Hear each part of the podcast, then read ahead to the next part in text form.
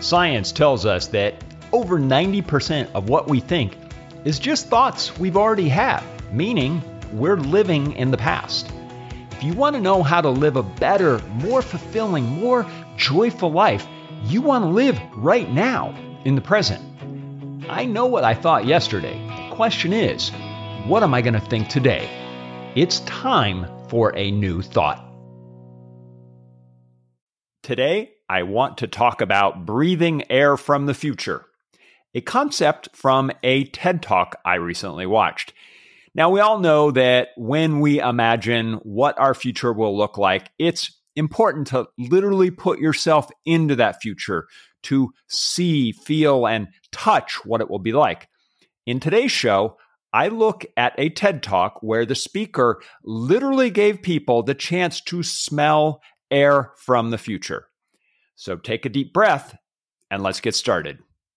Welcome to Everyday a New Thought. I'm Thor Challgren. It's TGI TED, a new feature on the show where I look at one TED Talk that inspires me. I started last week with episode 119, where I talked about the hidden power of smiling, and I'll put that show in the description. Oh, and great news my own TEDx talk is now available. A week ago, it wasn't. And then about eight hours after the episode came out, it was actually released. So, my talk, which is called Why You Should Embrace Chaos on Vacation, is now available. And I'll put that link in the show description below. So, on to today's talk. I watched a TED talk by someone named Anab Jain. She's in the futurist business where she explores what the future will look like. And she actually has this very interesting approach, which, which is that she makes it tangible. She really puts you in the place where you can see, feel, and touch what the consequences of a particular future action will look like. And her main point in the talk is that we are often disconnected from the consequences of our future actions. They don't feel real to us. And so, as a result, she says that we often treat our future self like a stranger, like we can't even imagine what this person will feel like. So, the, the choices that we make now are disconnected from knowing what the impact it will have on that future version of ourselves.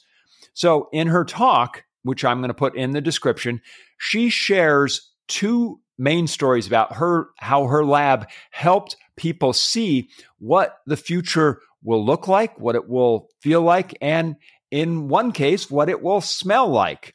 So she shares a story about how her lab was hired by the government officials in the United Arab Emirates.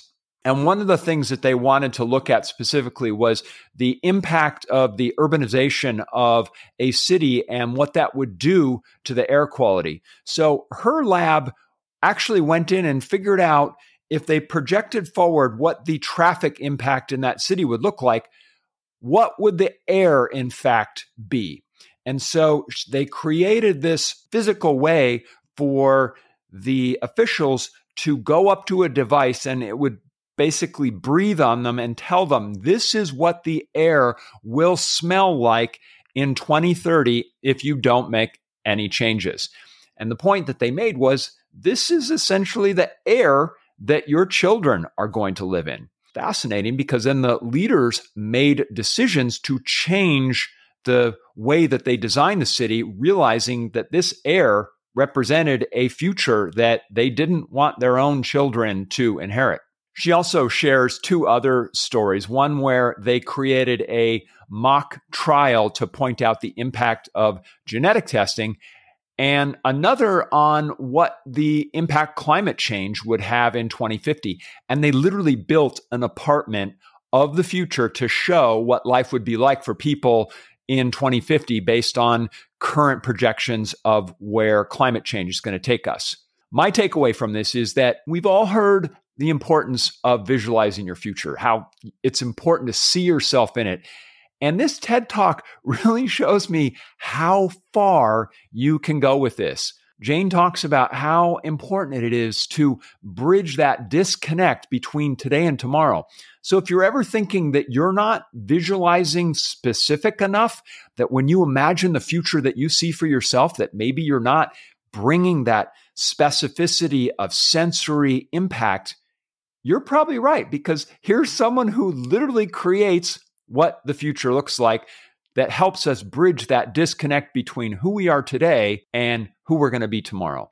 That's the show for today. If you like this, please hit subscribe if you're watching on YouTube. If you're listening to the podcast, please subscribe or follow the show on your favorite podcast app. Until tomorrow, thanks for listening. Thank you so much for listening to Every Day a New Thought. If you like today's show, please consider subscribing to the podcast. And if you found value in it, I'd be grateful for your five star review. Until tomorrow, bring a new thought to your life today.